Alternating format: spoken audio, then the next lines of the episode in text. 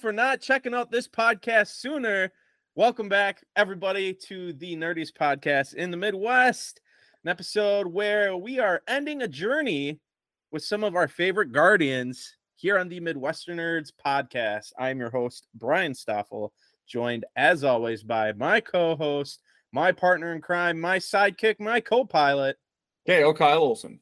We are the Midwestern Nerds. That's M I D W E S T E R N E R D S. You can find us on Instagram and Twitter at Midwestern Nerds. We are the Midwestern Nerds podcast on Facebook. If you'd like to send us an email, you can send that to midwesternnerds at gmail.com. You can stream and listen to this very podcast on Apple Podcasts, Spotify, and wherever you listen to your podcasts. Hope you all enjoyed a fun episode that we had last week talking about Mighty Morphin Power Rangers. Before we jump into this week's episode, we're going to do a little bit of reflection on our giant episode that we had a couple weeks ago the 2023 Avengers draft. I know we kind of did a little bit of a wrap up at the end of that episode, but you haven't had a full two week reflection from your podcast hosts here. So we're going to jump in, we're going to dive in. Kyle, the draft happened. I know you probably had a game plan. And like me, I'm sure that game plan didn't fully live up to what you were dreaming of building it up to. I think the fun thing about this year's draft was the amount of people that we had. Like we had a hundred different uh draftees, potential draftees, and we had eight people. We had seven rounds. That's 56 of them off the board. That's over half that were gone. And there were some big names in there. There were some big ones that went within the first few rounds. There were some big ones that went later on in the draft. Some big surprises, couple upsets, a couple of working the system, shall we say. Ugh. Let's jump into it, Kyle. What were your general overall thoughts of the draft? I had a lot of fun with this one this year. Uh, I had I had like an idea of a plan. if that makes any sense. I didn't like look at the roster and go, okay, if I, you know, I, I need to pick these people in this order. Like I didn't rank my people or anything like that. I, I had an idea of who I wanted. I had an idea of leader, and non-power and that kind of stuff. I did not think that anyone was going to argue that much this year because I thought everything was pretty straightforward. And then we had Shang-Chi, and that I me and you, I don't think me and you voted for it. I think everyone else voted for it, which I'm okay with. I'm not, but like I from the beginning, right when Tom said it, I was like, no. I even I, I was voicing myself the whole time. I was just like, I I get what you're going for, but no, like that's the no, he's not non-powered because he has this. But then everyone was like, "Oh, I see where you're coming from," hmm. and then we're like, "All right, let's do the vote," and everyone fucking raises their hand to be yes, and I was like, "Oh, okay, I guess we're going with this thing." I was surprised at that. I mean, I'll be honest, I was more leaning towards Tom's side. I was like, that's some pretty smart lawyering that you're doing over here. You're And working this system. You're and like I kind of agreed with his point of view because the majority of that movie, he doesn't have the rings and he is just a dude that's really good at martial arts. So then is And- Ant-Man non-powered? I would have said right. yes. All right, fair enough. I mean, that's that's kind of why I had the little caveat of like you could be supported by tech. Yeah, And I just mostly didn't want somebody, aka Josh, somebody like Josh, being like, I want to recruit all the Hulks, all the Thors, all the Asgardians, all the Eternals, and I'm gonna say that my team's the best team because I have all this power. And I just me personally, I kind of I like to see a little bit more of a rounded team not so much heavy on one side. I, I like a little bit of uh, variety, mix Yeah. things up, you know. And so that's kind of where I was going with that rule of like let's let's make this a little bit more lenient than last year.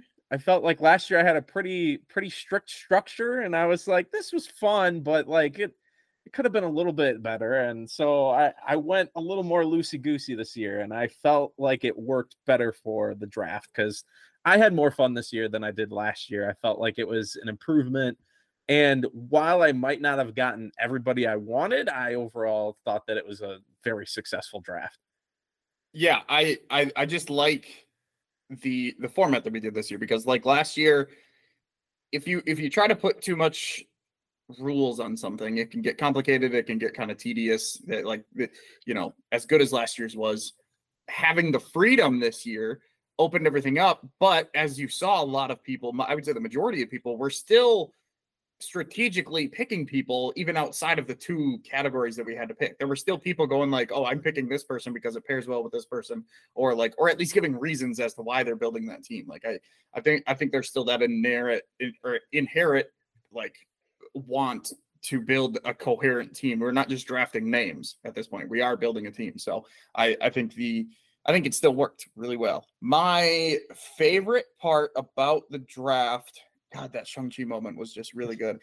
Um, as as annoyed as I was in the moment, I I was also like golf clapping the whole time, and I was Mhm. like, "This is some great fucking content right here." I was, that's what I, I I was so mad at it as a participant of the draft, but also I was like, like while I was editing, I was like, "Fuck, you got to just applaud the." He tried it. He swung and he fucking hit a home run.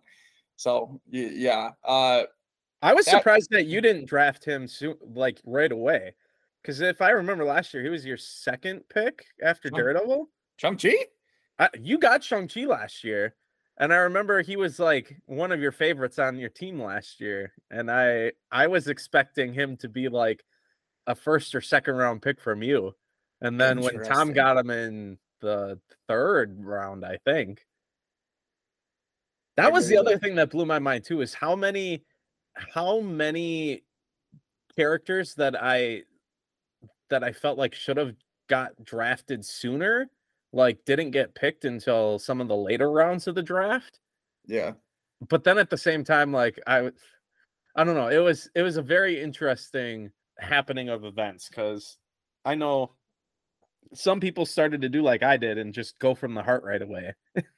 Like when you got daredevil last year in the first round i was like fuck that. If i get if i get an opportunity first round to draft him he's gonna be on my team and then kind of thinking the same thing for she-hulk too i was like man i i I really like the character in the MCU and I I wanted the power as well as like the the smart the smart Hulk aspect to it. So that's where I was going with my second round pick. I didn't even consider the fact that I drafted two lawyers right off the bat and everybody was like, "Oh, you got the legal team behind you." I'm trying to look and find the old one because I know I have the old one somewhere. I don't know why I can't find it, but I can't remember if I. I guess I don't remember drafting Shang Chi last year, but um, I only had one repeat pick from last year.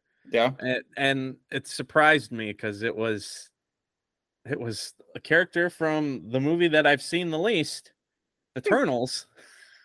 and I picked Phastos two You years did in pick- a row. yeah, that's right. I think I think it would have been interesting if Guardians would have came out before we did the draft because I was leaning on choosing some characters from Guardians and then I was like, "Uh, I think I think I'm going to go a different route." And one of my picks being Phastos was one of those times where I was debating on picking him or a Guardian and I chose I chose him.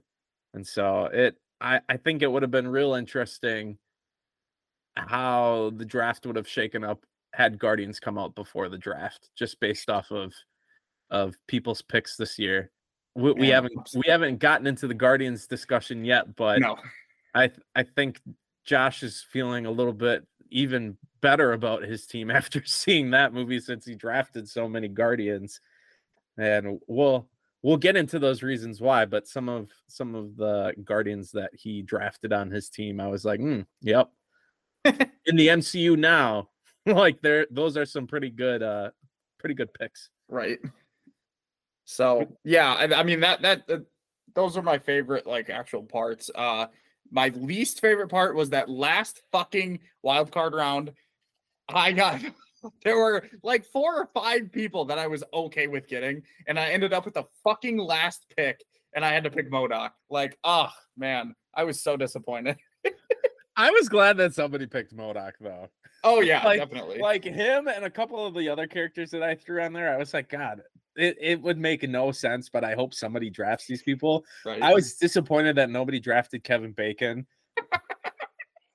oh god. And I I'm glad that I chose to have two wild card rounds this year because I remember one of the things that I felt could have been better about last year's draft was the fact that there were so many really good characters in the wild draft round that didn't get picked and we only had one wild card round and I was like, "Ooh, there's going to be even more characters that we could throw on that list this year."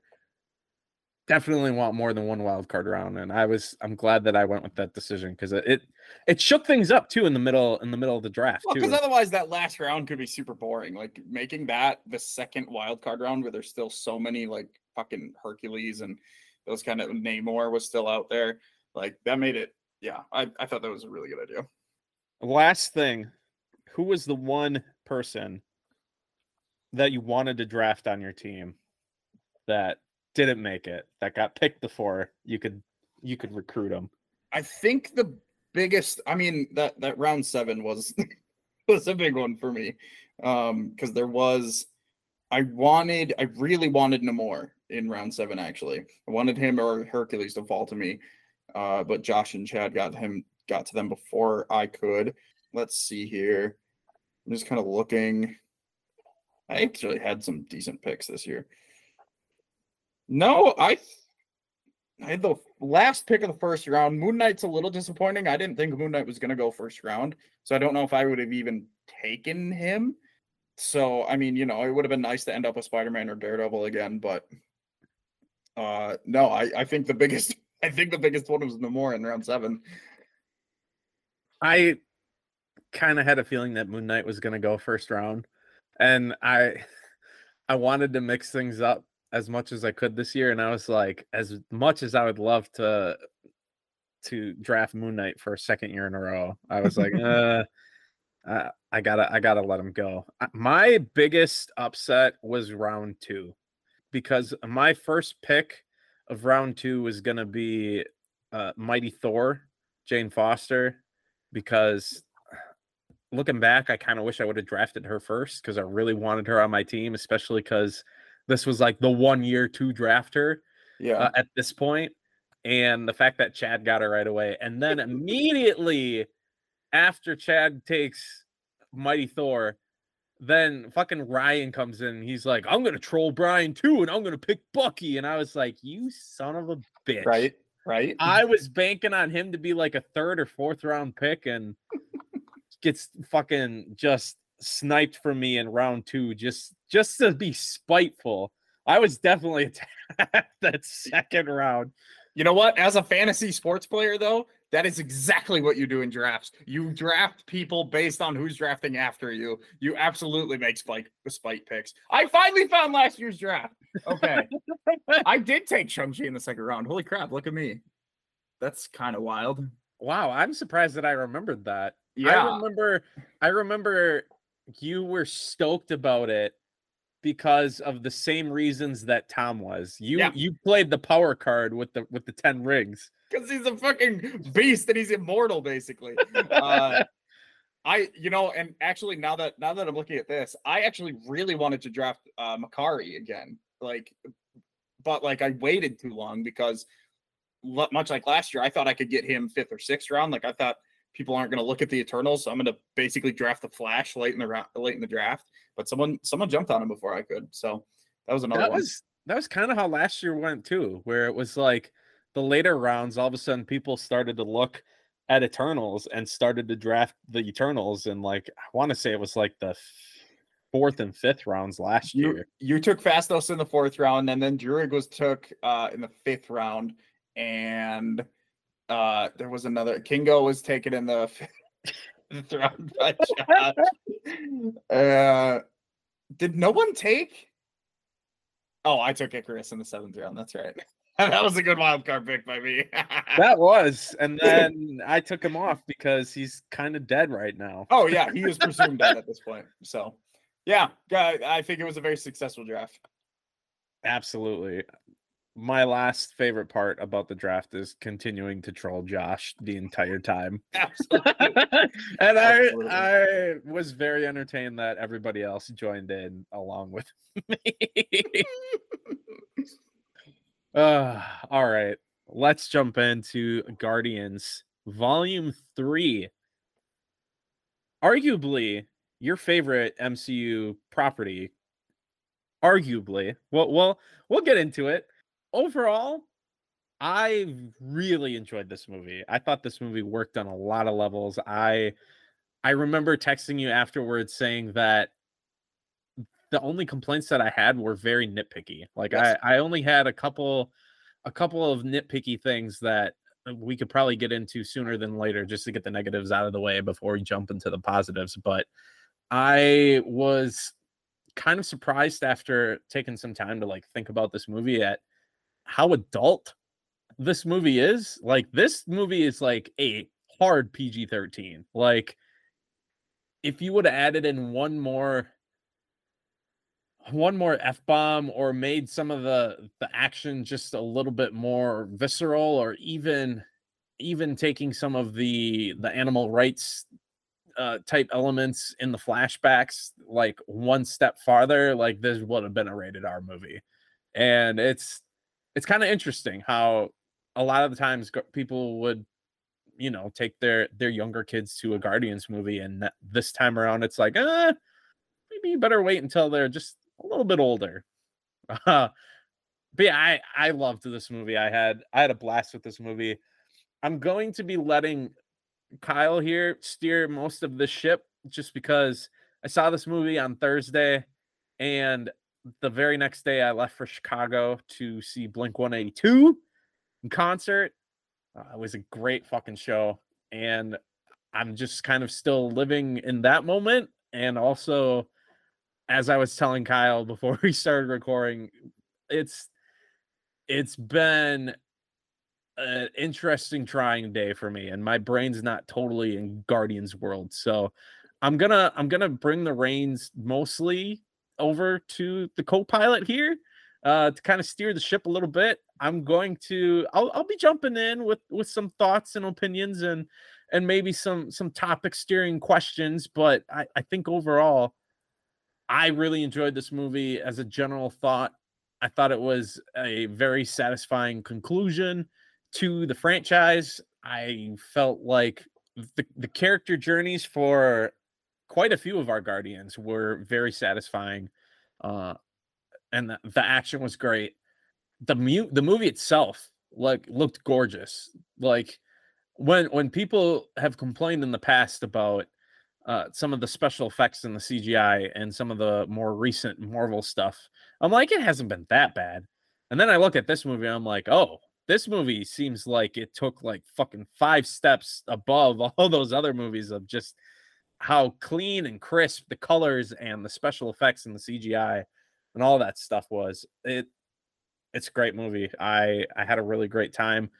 I am going to really try to make it out one more time to see this movie because we we've got a little bit of time as far as movies go before the the summer hurricane of blockbusters hits where like june is like sometimes two movies a week july is also like almost a movie a week in august we kind of finally start to slow down with blue beetle being the only one on my radar at the moment of an august release but otherwise it's just like let's slam on the on the gas pedal starting next week already with Fast 10. By the time this by the time this podcast drops, we're halfway through May. yeah, like what what the hell? Uh so I'm gonna try to see it this weekend, and Good. I hope I can make that work because uh, it's definitely a movie worth seeing in the theaters, and it's it's a movie that I think is worth revisiting as well. Now I'm gonna I'm going to uh, put the reins back over to Kyle, uh, steer the ship with general thoughts, and uh, as always, Midwestern nerds fashion. If you hadn't guessed that already, spoilers. Uh, I, I steered pretty pretty spoiler free in my general thoughts with maybe one or two hints of a spoiler, but overall, like it, it was pretty clean. But from this this point forward, we're we're going full spoilers here. You, you had over a week to see this. Yeah. If you haven't seen it yet, turn this episode off, go see it. Then obviously come back, give us that listen because we appreciate it. That was gonna be my first thing I was gonna say because we are going to get into it pretty quickly here. Uh yeah, I'm gonna save my general thoughts till the end because I'd rather I want to talk about everything. Fair enough. Because because I if I just start going right now, I may not stop. so I'd rather talk about it all and then wrap it up all at the end. All right. Um, So I do want to start, however, with the music selection because as always, I don't think I've seen a single James Gunn movie where the music hasn't been absolutely phenomenal. I love that he's, uh, I believe the word is diegetic. Uh, that uh, the music is always coming from a an actual source within the movie. It's not just playing in the background of, of, a film that we're watching. It's actually playing somewhere in the scene, um, which is always one of my favorite touches in his movies. The music selection, again, as always, phenomenal. You open up with the acoustic version of Creep, which was just it's such a way I heard this movie described as a not a Guardians of the Galaxy movie, but starring the Guardians of the Galaxy. And I was like, yeah, absolutely, because this is not one or two where it's joke, joke, joke, joke, joke, joke, joke, joke. And we're gonna play it a little serious. Joke, joke, joke, joke, joke. uh, this was we're gonna tell a serious, gut wrenching, fucking like anxiety inducing story at some points, but we're gonna sprinkle in the Guardians humor and the Guardians, you know, levity. So I thought that was a really good way to describe it. And I thought this was the the the acoustic version of Creep was such a good way to open the movie, not only with the Marvel logo opening on you know comic strips and movie shots and scripts of the Guardians as a whole, it, uh, it immediately gave up the vibe of this is the final movie for the Guardians. We knew it was, we knew it was, but this it was just like a okay, this is actually happening, and that just just a single guitar and a slow song as we pan over the Guardians doing their thing in nowhere. You know, they're just they're just fixing things up. Rocket's walking around. No one's really. I mean, Mantis is slowly dancing, and then we get to Peter, and he's fucking hammered like like that uncomfortable level of drunk where I'm sure you know some people unfortunately have seen some family members at this level where it's just like oh, stop. Like but we're just not going to engage with you type like it was I think it was just such a good opening uh and Peter is unrationally mad that Rocket has the Zune even though he like Peter's not using it. I'm, it was just so good. I just it was just such a good vibe to start the show to start the movie because you if, if you start it like the last two where it's fucking come and get your love or Mr. Blue Sky, that's way too high energy. I just love the the change and the sudden setting the tone for the rest of the movie. We immediately Before before you keep going, I want to jump in. I want to start with that Marvel with that Marvel title card. I loved that. Like as fun as it is to kind of look in the letters to see what clips from recent projects that they decided to throw in there at this point.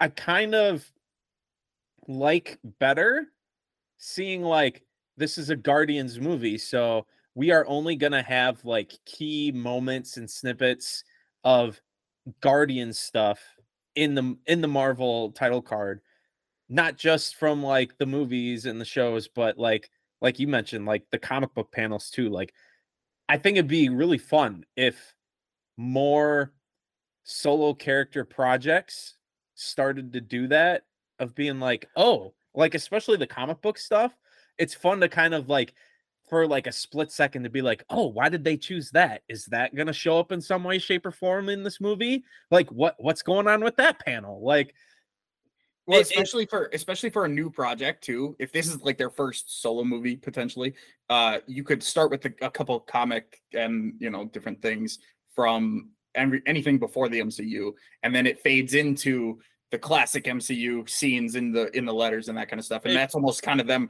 welcoming this character into it. it would kind of blend to what they what the Marvel title card used to be was was the the flipping of the pages sound in the letters of like the comic book panels in the Marvel logo, and then boom, Marvel Studios. Before they started to do the which is a wild thing to real to remember as you're doing a Guardians rewatch leading up to this movie because you turned on the first one and it is that old comic book one, and I was like, oh my god, so much has changed. Yeah. So it's... I, yeah, I I loved that. Like, and th- immediately that's like, oh, that was like a, a mood setter for me of like okay like here we go Uh, i yeah i love that like you can do what they've been doing as far as like everybody in the marvel letters like for like an avengers movie or like like a thunderbolts movie like have just scenes and snippets of all those characters. or again, if it's someone's first movie, you do the MCU big grandeur thing to welcome this character into all of this. Yes. But I, I liked I also liked where where you went to with start with the comic book panels and then transition into like the MCU stuff. Cause yeah, I I absolutely loved that. Uh music. You started with music and then you started to go into that first scene. I liked the music. I think at this point, Guardians 3 soundtrack is in third place as far as the soundtracks go. Sure. I I liked I liked the majority of the choices. I- felt like some of them didn't fully work. Uh and more than any other Guardians movie, there was like two times in this movie where like a song started playing and I was like, why are we playing the song? Like I I get it's a Guardians movie, but like why is the song playing right now? Well, like just to just Someone's to tra- listening to music somewhere in the scene. just to transition like us to a different to a different scene like like why why are we playing this music right now like it and i've never had that happen in a guardians movie before or a guardians project like it, it definitely took me out for a second so i i loved the music choices and the one music choice the uh no sleep till brooklyn scene which Oh. we'll get to fucking worked Yeah. but at the same time, afterwards, somebody was like, "Yeah, that would have been great if Mario Brothers hadn't have done that like two weeks ago." Okay. And I was like, I mean, I was like, "Oh yeah," but in the moment, I was like, "Okay, like here we go," and we'll we'll get to that scene because it's uh it's definitely a standout scene. Listen, Chris Pratt just like the Beastie Boys. apparently. uh, yeah, we will get to that scene. And shockingly enough, that's not even my favorite musical choice in this movie. Uh, it's up there, but Same here. It's it's definitely in my top because I will say too, like kind of like the rest of the Guardians movies, like there are songs that like I know I've heard on the radio, but like I don't know. Sure. And there were definitely some of those choices in here too. Like there was a there was like an Earth, Wind, and Fire song in there, like during the the Flesh Planet heist scene that I was like, whoa, what? Like even even before I went to the movie, I sent you that playlist on Spotify where they had like the full Guardians 3 soundtrack up and I listened to like half of it. And then that song popped up and I was like, what the fuck is this song? like it just it felt out of nowhere, but it it fit the tone of the scene. Where was I going with this? Oh, the, the two that that stuck out for me were the two that I feel like they successfully used in the marketing. The the Since You've Been Gone song by Rainbow, yes. and then um uh the the song that they that they really started to hammer home towards like the the last trailer and cou- the last couple like commercials and I think and that was in the in the meantime by Spacehog, I think. I think so. I can give me two seconds and I can confirm that. It is. Yeah, because they, like you said, they use them very well in the marketing, so it kind of it, it worked better once we got to okay. In the meantime by Spacehog, and also I had four. I, I guess I had four. Uh Florence and the Machine at the end, like That's was, the one. was perfect. That That- is that the one. I have been listening to that song an unhealthy amount of times since I've started seeing the movie. Ah, that movie. That just, was a song song that, like, hard. It's a song that like I've heard a a zillion times, like Mhm. on the radio, in the in in stores. I think when I was working at Eddie Bauer, they even had that on their on their Sure. playlist for a while. And it's it's always been a background noise song.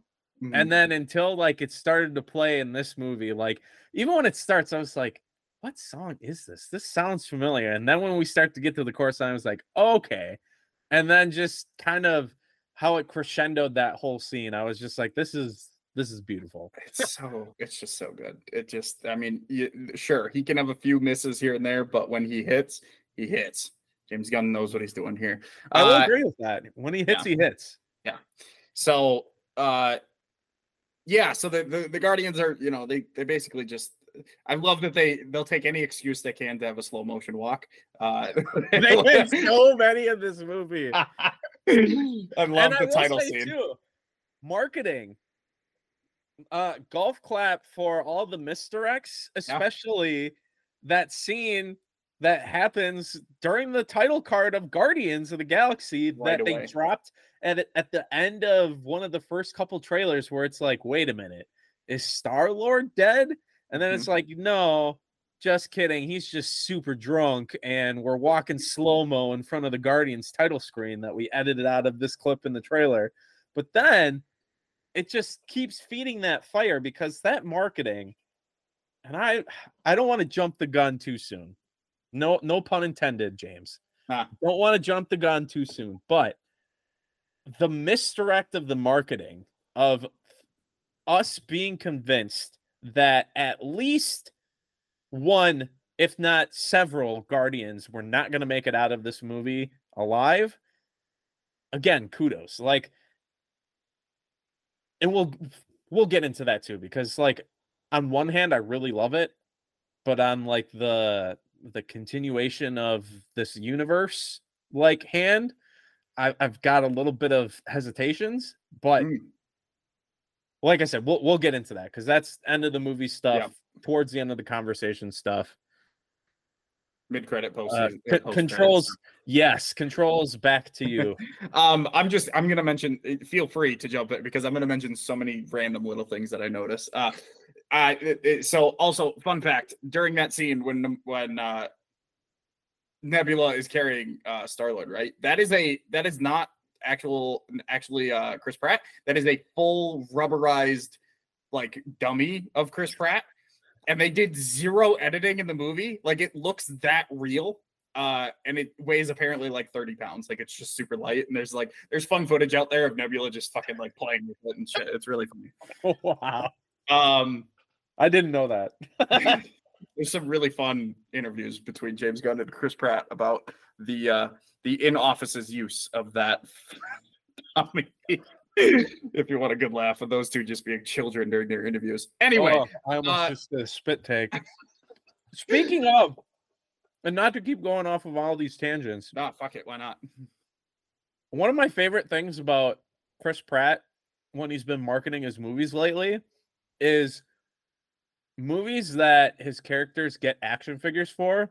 He takes them to all the interviews and does like random shit with them. so smart Like I think it was like Good Morning America or something. Like there was there was a photo of like during the interview that I'm not sure if it was if it made it on the air like this full image or not. Like I don't I'm not sure if it made it on TV or not, but it's like a it's a wide shot of Chris Pratt and then all the Good Morning America hosts like sitting on their chairs talking to him and sitting cross-legged on the floor next to his chair is his Star Lord Marvel Legends figure from Guardians of the Galaxy 3.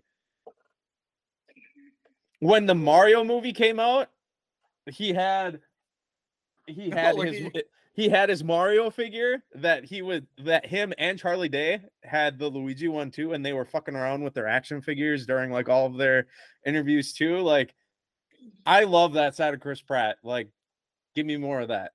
Oh, he is a he is a. I, I'm I'm urging people to go watch some of the interviews with Chris Pratt and James Gunn because Chris is just a child and it's awesome. I love it so much. Um, yes. So they put Starlord to bed because he's way too drunk. Uh, I love the early setup of everyone's asking Nebula what she's going to do about Star Lord. That's the that's the very early setup of Nebula is kind of now a de facto, not the leader of the Guardians, but the like de facto, I guess, mother role. Not to not to not because she's a woman, but because like she's the one who's taking care of people, right? Mhm. And it's it's such an interesting arc from Nebula in the very first movie, who was a bad guy. She was part of the antagonist in the very first movie. Uh, to be to to have that transformation into Gamora thinking that sounds more like Nebula in that later scene, you know, like that that that that person you were in love with, that sounds more like her. Like that's such a crazy arc for someone to have in I mean technically three movies, technically seven seven movies if you want to get, you know. It- shows the beautiful journey of the character though too, Mhm. because like you, I also did a Guardians rewatch of one, two, and the Christmas special before going to see uh Guardians three.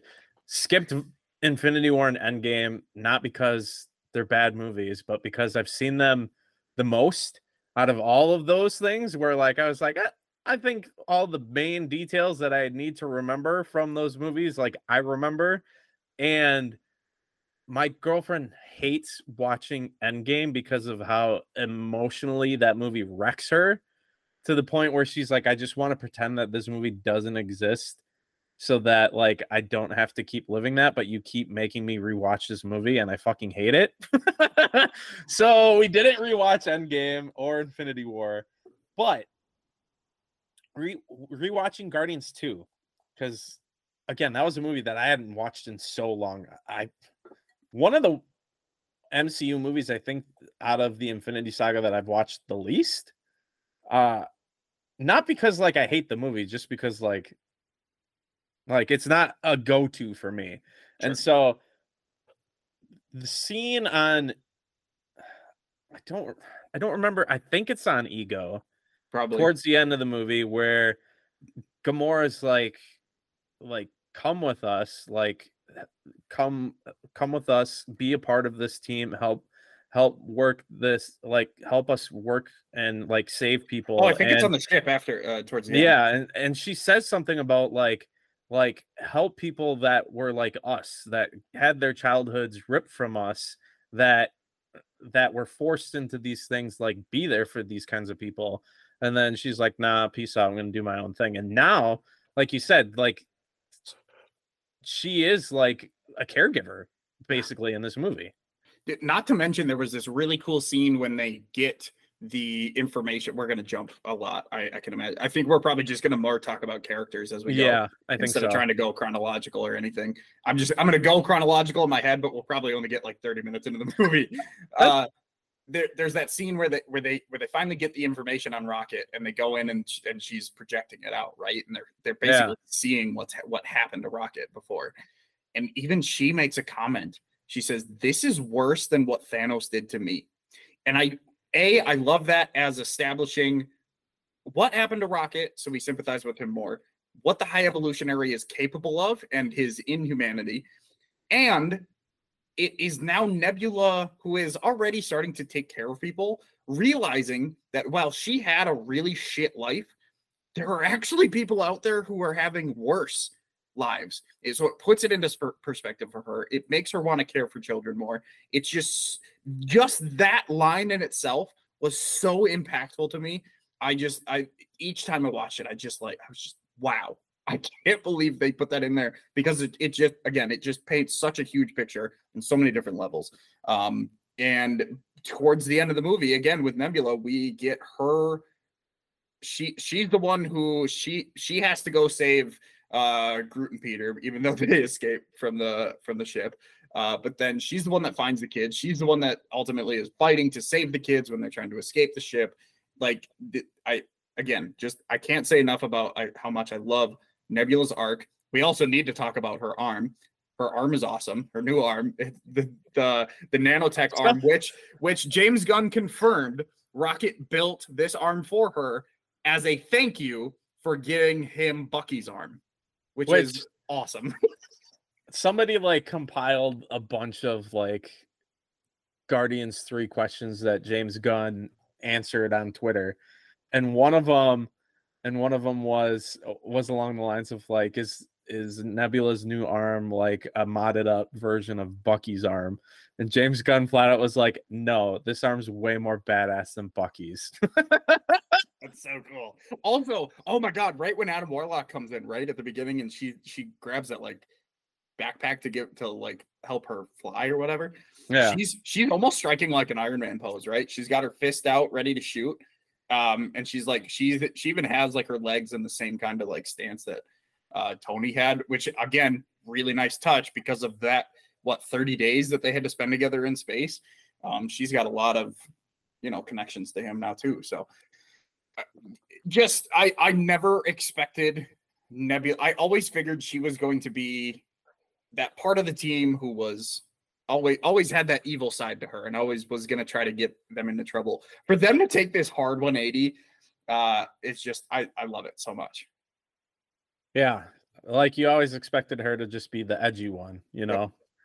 the one that'll that'll go farther than most, and and sometimes tiptoe across that line if need be, and yeah, to just give her that character arc instead she even fights against Gamora when Gamora is like beating up Peter. Uh, and she, you know, she's like, "Hey, fucking quit it."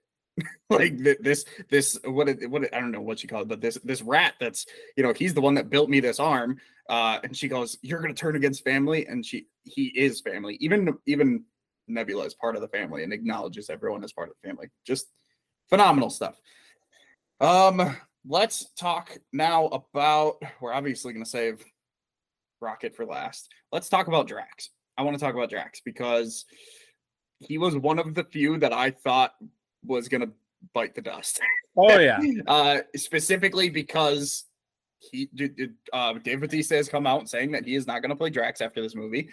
The shot and, in the trailer, which was the one time where I was like, mm, "Good job misleading me," but at the same time, like is he not like now is he gonna die is he not gonna die like when's that gonna happen because again when they're on the, the fleshy planet thing doing the heist he gets shot like multiple times where it's like oh shit like it's slowed down like it's in slow mo now the music got super dramatic like is he is this where he bites the dust and doesn't and doesn't make it and the trailer definitely made you think that that could be the case but also that was like barely halfway through the movie where I was like, they can't kill him off this soon. Plus, other shots in the trailer, it was like, mm, no, like he still needs to make that couch gag that they yeah. showed in the trailer, and he still needs to do like a couple other things. Yeah. So clearly, this isn't it.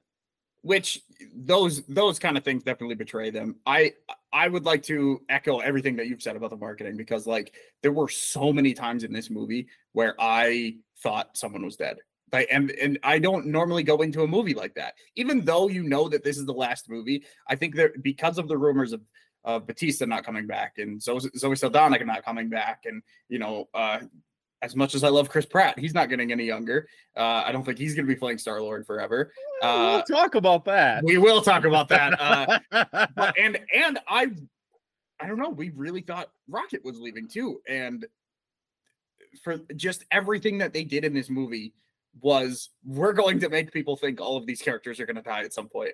And it's and they i believed almost every single one of them. So i, I completely agree. Let's see here. Yeah i so the, drax has that early line where mantis uh tells him to dance with her and he says dancing is for idiots or only stupid people dance or whatever he says. That's that's yeah. been a that's been a uh you know the non-dancers and the dancers that's been a clear uh, definition of his, character. But then well he mean, even he even has that a line similar to that in the holiday special. Because yep. we we watched the holiday special god like an hour before we went to the movie last week. Hell yeah. and and they're they're in the bar and that one guy comes up to me he's like hey you want to dance? And he's just he says something like like dancing's for the weak or something like that. Exactly. And it's and honestly i just thought they were throwing that in there again. I i thought that was a clear definition of he's just not a dancer. But oh my god towards the end i'm trying to think if there's anything significant that i want to talk about. I love there's the moment where he's he's just a big dumb idiot who smashes down the door and then nebula's yelling at everyone and they both call him an idiot her, her and mantis. Uh and he's deeply offended by that. Uh but then mantis makes him forget it. But like i i didn't like that part I didn't like I'll that either, especially because it comes up later where he's like, you know, like, oh, you you can speak their language. How come you didn't tell us that? He said, how come you didn't ask me? So I don't know. I ju- I felt like they could have left that in, uh, where he's because otherwise, why is he holding that grudge anyway? Um, it still worked because just uh, him. That, that's the turning point for Drax is that th- this whole time he's still kind of being comic relief he's still kind of being dumb dumb Drax whatever but there's that moment where they're trapped in the pit and those kids come up and Nebula and Mantis can't get through to the kids, but he immediately just makes them laugh, makes them feel comfortable, and then speaks their language and gets the message across. Which, by the way, scenes later, that pit rises and there's fucking obelisks in there.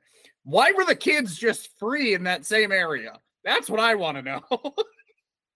maybe maybe the I, I forget what the creatures are called maybe they were like caged up and we didn't see the cages Mm, like all right. released or something See? or i think they were in a they were caged up too weren't they so The maybe you kids, could they were say like right outside the the Guardian's cage. In that, I don't know. I, I You could I be kind right. of- could be i kind of viewed it as like they were in a cage next to the guardian's cage like it was like that was clearly the jail cell of the ship so i just right, but then that they freely another- ran back. and They freely ran back to tell the other kids to get away from the wall. i just thought that that was a giant fucking cage because there were so many kids For some reason, these kids were running away. I, yeah, I, I did like the the hey morons. Yeah. Oh, it's just so good. But yeah, just him. I just I just need to get into this final line with Drax. Him, uh, what uh, the- Nebula says, you you were never meant to be a destroyer. You were meant to be a dad.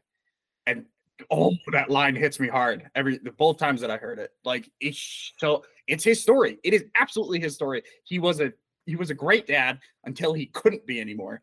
Then he had to be a destroyer because he couldn't be a dad and now he gets to be a dad again. And that sets him free. He fucking dances at the end of the movie.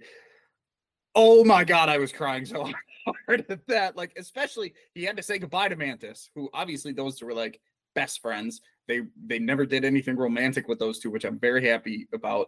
They, they, it was just a genuine friendship. And she leaves, but now he's got this new purpose. Him and Nebula staying on Knowhere, raising these kids. Like, Oh my god! And then he's dancing with other kids. Oh my god! It's just such a cool scene. I absolutely love it's. I- It's obviously like A B C D E storyline in this movie, but it's just. Oh man! It was just so impactful to me. I've got a lot of thoughts on Drax that I would like to save towards the end. Yeah.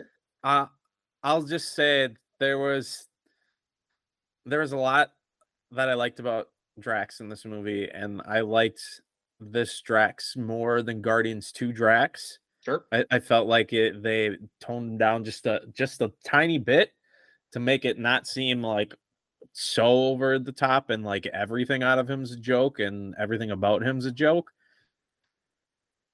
I still think that he was one of the that his arc in this movie was one of the weakest out of the team. Uh and Sure. that's just mostly because I I still feel like he got short shafted. Uh Drax throughout like his entire run in the Marvel movies except for Guardians 1 and I I can very much understand and feel the same way about about the character as Bautista where like he's made comments about how like Drax has been the most beat up character in like the MCU meaning like he he's lost the most battles and and is always like getting beat up he's uh, more than not like the butt end of a joke. And and yes, you're you're you're doing hand motions that that our listeners can't see, which ties into his arc, which I understand. But at the same time, I kind of wish we could have gotten a little bit more care to Drax and his backstory throughout the MCU that we gave Rocket. Like if we could have seen him a little bit more as a dad or seen a little bit more of that loss or had him be a little bit more significant in Infinity War and Endgame as far as Thanos goes to kind of like help with that arc to then be like where does he go now? Now that Thanos is gone? Instead then like it yeah I've I've got a lot of thoughts about it. I I like I I really liked the line of like you were never meant to be a destroyer you were meant to be a dad and I liked seeing him with the kids. I wish throughout this movie, he would have had moments where we see he's making like a legit contribution or like has a good point about something or like had a moment where a moment or two where us as the audience are like hey that's that's actually a, like a good a good move or a good idea or a good play. And to have the rest of the team be like no no no no.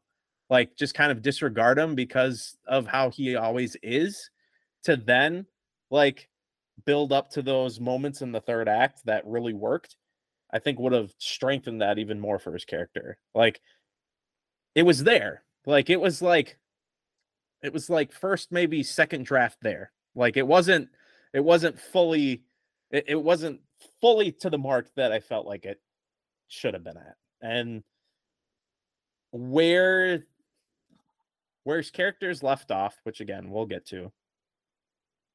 For this movie and for the character, that's beautiful.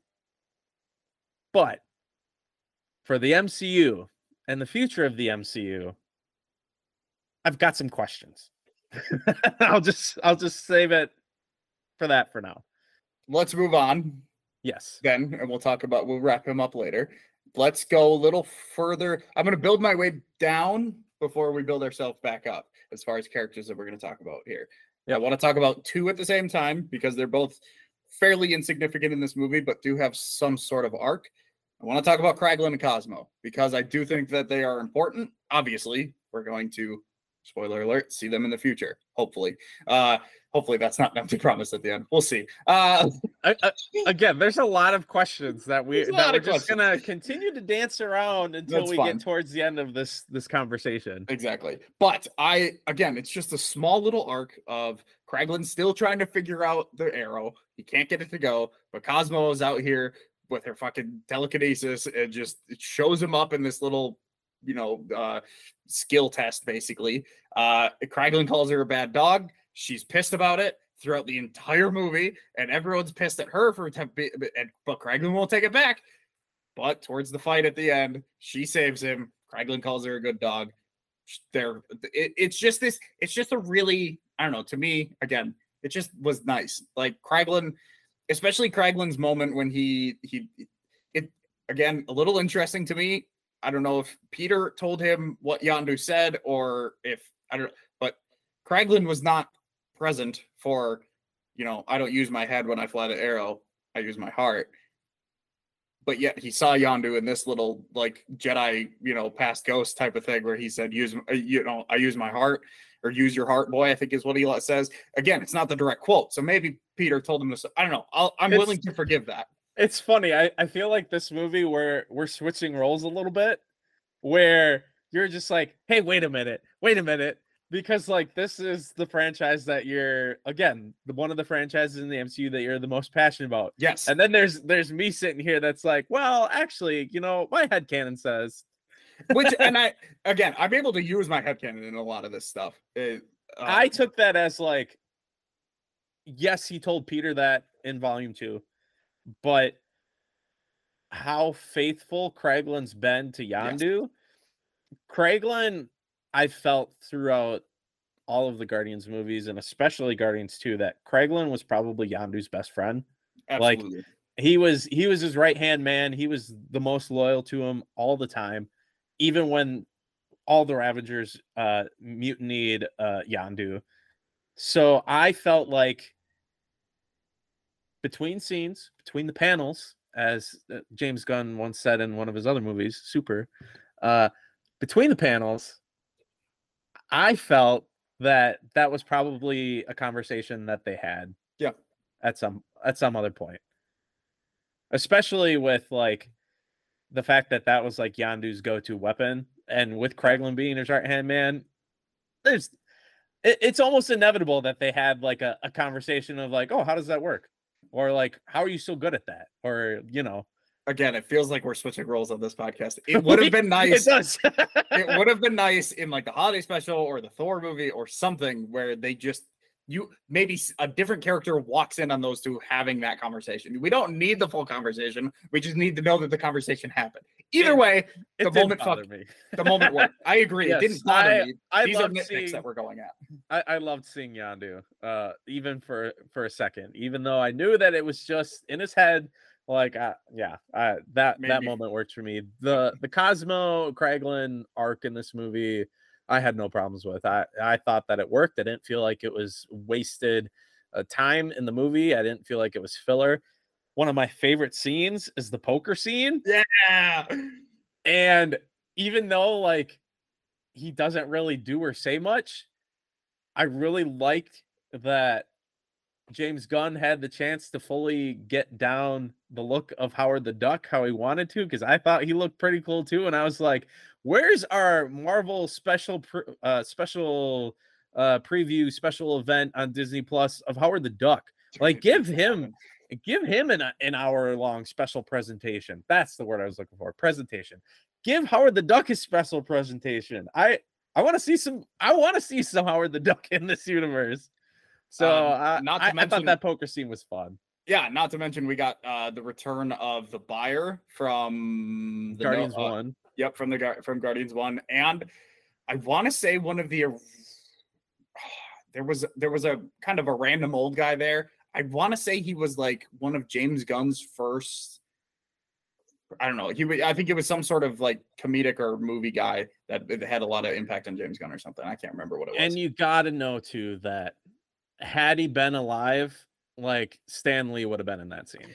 Exactly. That's probably that is the the, the guy. Yeah, exactly. Um, yeah, love that scene, especially when she's like, we cried, but but I'm still a bad dog, and everyone's just like, ah, like she's Yeah. been she's been saying all day, and these people are just getting sick of it. I just, it's just, it's just good stuff. Uh, Dude, uh, since since we're on Kraglin, yes, it, it kind of ties into the end, but how fucking sweet was it to see that Knowhere is an actual like operating ship so cool. and comes in at the end of the movie? Which also they they I didn't realize until I saw it in the movie, but they spoiled it in the trailers. There's they show the scene of the two ships coming at each other, and I, I and, and I also too that it they use the technology of the old Ravager ship of Yondu's old Ravager ship from Guardians 2 because they got the giant fucking pontoon boat steering wheels that they had at the end of, of Guardians 2 and they're trying to get off ego. Those were back in in now Knowhere. Yeah. Yeah, I thought that, that was pretty sweet.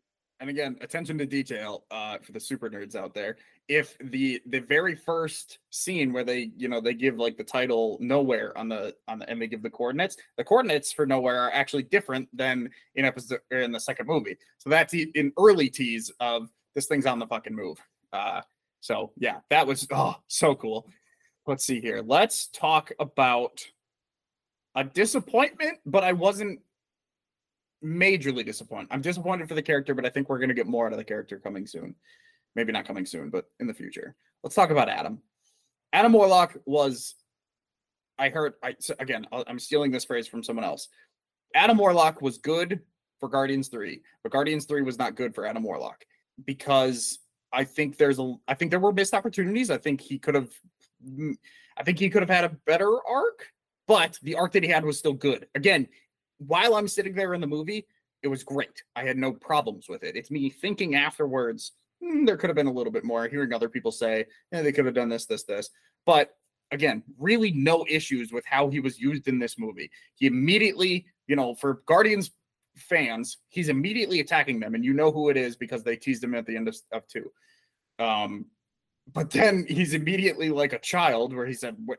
You know he gets distracted by something and he lets the thing in his hands just leave. And then he said where where'd you go squirrel? And he, he's just running around. He doesn't know what's happening. He's just fighting. Like he, he has no idea really what he's doing. He's just fighting. He's he, he almost kills drax immediately which again me just watching the movie the trailers are out of my head at that point.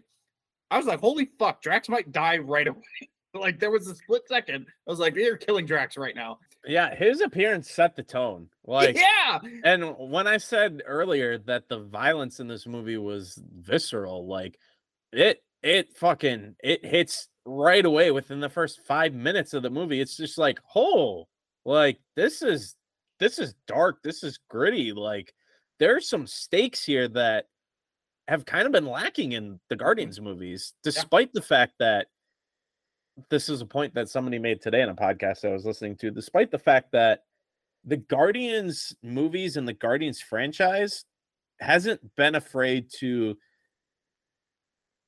complete characters' journeys and hasn't been afraid to kill off characters like some of the other properties have.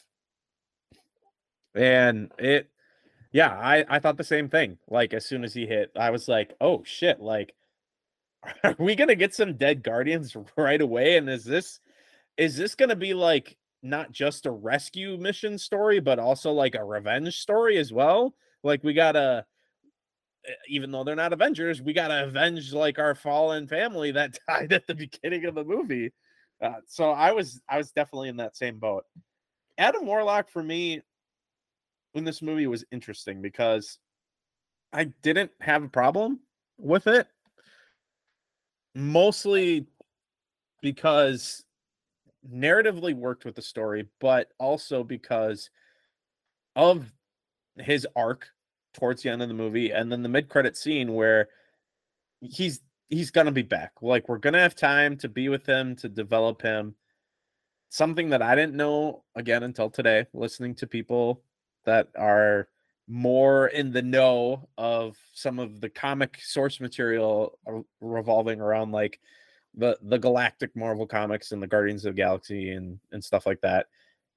Adam warlock when he first starts off like in his like first how many story arcs in marvel comics is a little childlike. So narratively that fits with the story too. The other interesting thing that i heard is that, and uh, I haven't read too many Adam Warlock comics or comics with the character in.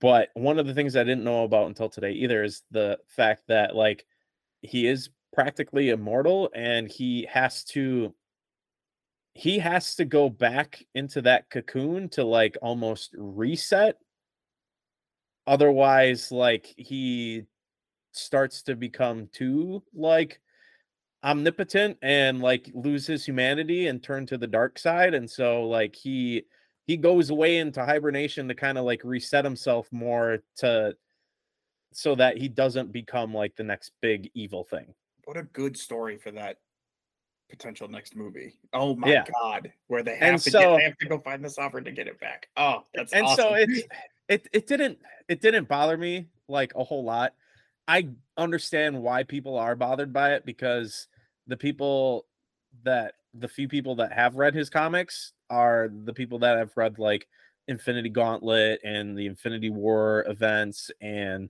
uh, the Infinity Crusade miniseries, where it's like him and basically a team of Guardians that are like mm-hmm. the the sole protectors of the Infinity Stones at that point. Uh, so he is a, a little bit of like the the omnigod omnipotent person like the the the serious almost like like vision type character uh personality where i think that's what people were expecting and the fact that everybody was like why did they like why did james gunn cast what's his name? Michael Coulter, I think his name Will is. Will Poulter. Will, Will Coulter. Will Poulter. Will Porter. Like I thought the same thing. I thought the same thing when the when that was first announced, but I was like, okay, that's an interesting choice. Not not who I would have picked, but like let's see what he does. And then watching this movie, I was like, okay, that makes sense. Like that's kind of the characters that that actor plays and like his face kind of fits that. And then what also rubbed me the wrong way was after seeing the movie, like he had an interview where he talked about like like how Hollywood treats actors based off of appearance and how like uh, how basically like everything that he's like, yeah, I'm famous, but it's for these reasons that I don't like to then do that in this movie that you're also promoting while doing this interview. Like it was like You have to assume in a role like this, he's eventually going to be, you know, like a big, jacked, uh, powerful and I'm. I'm sure that's why he he chose to do this role. Not only because like, hey, it's a Marvel movie, and other than We Are the Millers, when's the last time anybody's seen this fucking kid? So like it's a big step in his career. Like, of course, you're gonna choose to be in a Marvel movie, and especially if he knows a little bit about the character, it's yeah, that's a, a tempting role to take. So Yeah. I'm not I'm not worried about Adam Warlock. He he worked for me in this movie. Yeah, he was one of those moments in the movie that almost went a little too James Gunn, but like I felt like this movie had the proper balance of all of that. Unlike Guardians 2, where it, it kind of Guardians 2 swerved outside of that line more than once of like, okay, this is getting a, a little too gunny, a little too silly, a little too jokey. And I'm glad that he's had the ability to kind of learn and grow and hone his craft since Guardians 2 and learn from those mistakes and and flex a little bit in the projects like the Suicide Squad and Peacemaker and and it it definitely helped this movie out. And so yeah, I didn't I didn't have a problem with Adam Warlock in this movie. I know I'm one of the few, but it he had a he had a purpose in this movie but it wasn't that significant of a purpose. Like you could have taken him out and not a whole lot of this movie would have changed.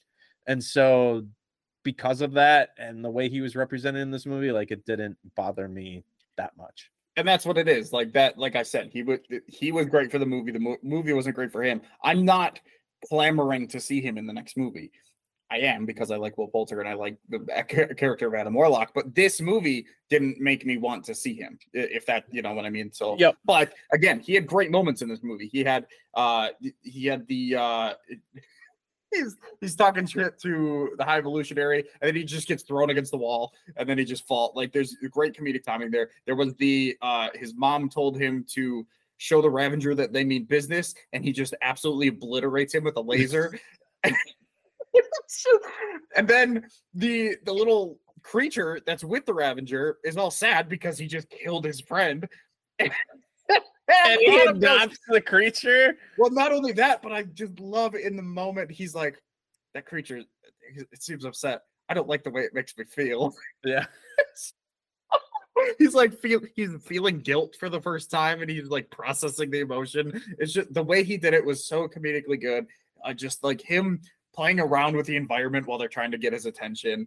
Uh, just awesome. He when the when the when the war pig is trying to abduct Rocket and he comes in and like stops him, and the war pig's like, dude, what are you doing? We're on the same team. The guy goes, Yeah, but I need the credit. then they start fighting, and he just immediately kills him. Awesome. But then there's the crazy, weirdly just hidden in the middle of the movie emotional scene where he- Adam realizes that the planet is blowing up, so he needs to go protect his mom, but he's just like two seconds too late, and fucking Ayesha just explodes and dies. She's gone. But then he just comes back and he's just part of the Guardians, still trying to fulfill the mission, but he's so beat up at this point that he just ends up failing. But Groot saves him, and we'll get to his final little piece. But it's just, I again, it's just, it's a small background character, small background story arc, but it's just so good. It's just you you can get attached to it within this two and a half hours. It's just so awesome. Uh unless there's anything else you want to talk about with Adam Warlock, give me your thoughts on Mantis because I Mantis is a big part of this movie, but there's not much personally that we really need to talk about. I don't think. I would agree. I, along with Drax, I feel like she had the least uh character development and the least amount to do in this movie. Which, I mean, if you think about it, they did have a special presentation that was an hour long where they got to do their character stuff. So, while I didn't agree with all of the character stuff that happened in that special, which we've talked about. Like that special almost went a little too Guardians 2 for me than than Guardians 1 and 3. Yeah, she didn't have a whole lot to do and the most that I have to say about her I think uh, can come at the end when we talk about the disbanding. The only thing that I'll say before that is I kind of wish we could have gotten a scene of like her and Peter having a heart to heart or like Yeah, the closest we got was when they were talking about his grandpa. yeah, or like a a goodbye moment or something. Like we established the fact that like their brother and sister in the holiday special, and then it was Mhm. like, oh, these two are gonna have like some significant stuff to do together in Guardians 3, and then it didn't happen. And Sure. I I kind of I felt know. that way. I kind of felt that way about a couple characters. But she and we'll talk about it when we talk more about Star Lord. But she has a big role in in in playing like in what he does. Like Yeah. she she is the re- she's the one that talked about his grandpa, and then she's the one that gave him the advice about swimming. So I I understand because I I had the same you know like I set it up. There's there's not really much to talk. She has this fucking awesome scene where she makes the one security guy fall in love with Drax, and then this guy is like flirting with Drax. So ter- it's so fucking funny. And I love too that Drax is like, why do you have to do that every time? the fact that they've done it so many times is just such a great visual. Uh, but yeah, other than that, she's got a she's got moments like that, but really, Oh, uh, and uh one of the other highlight moments that I almost forgot too, which involves her, is when they're trying to get into the the flesh base, and they're cutting in, and, and Peter like changes the channel to have a heart to heart with Gamora, and he's got everybody linked into the call, and they're like, "Dude, like, give it up." he's just like, "What?" And the fact that both Mantis and Drax are like, "Yeah, red means go."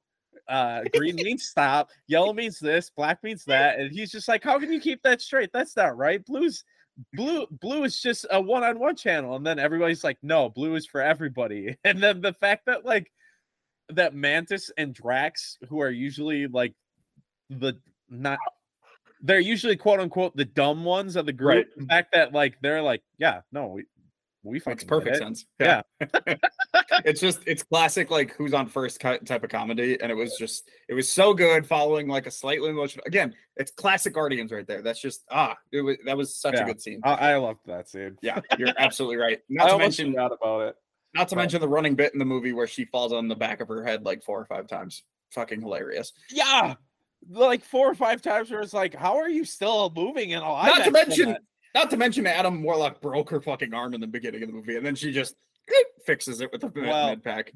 I was yeah, the the magical med packs that Yeah, magically can heal anything and everything, it except, sets it up. except if you have a kill switch programmed into Yes, you. because you can't operate on someone if they have a kill switch, Bryan. It's obvious.